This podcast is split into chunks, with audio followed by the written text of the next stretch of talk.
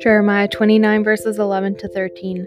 For I know the plans I have for you, declares the Lord, plans to prosper you and not to harm you, plans to give you hope and a future. Then you will call on me and come and pray to me, and I will listen to you. You will seek me and find me when you seek me with all your heart.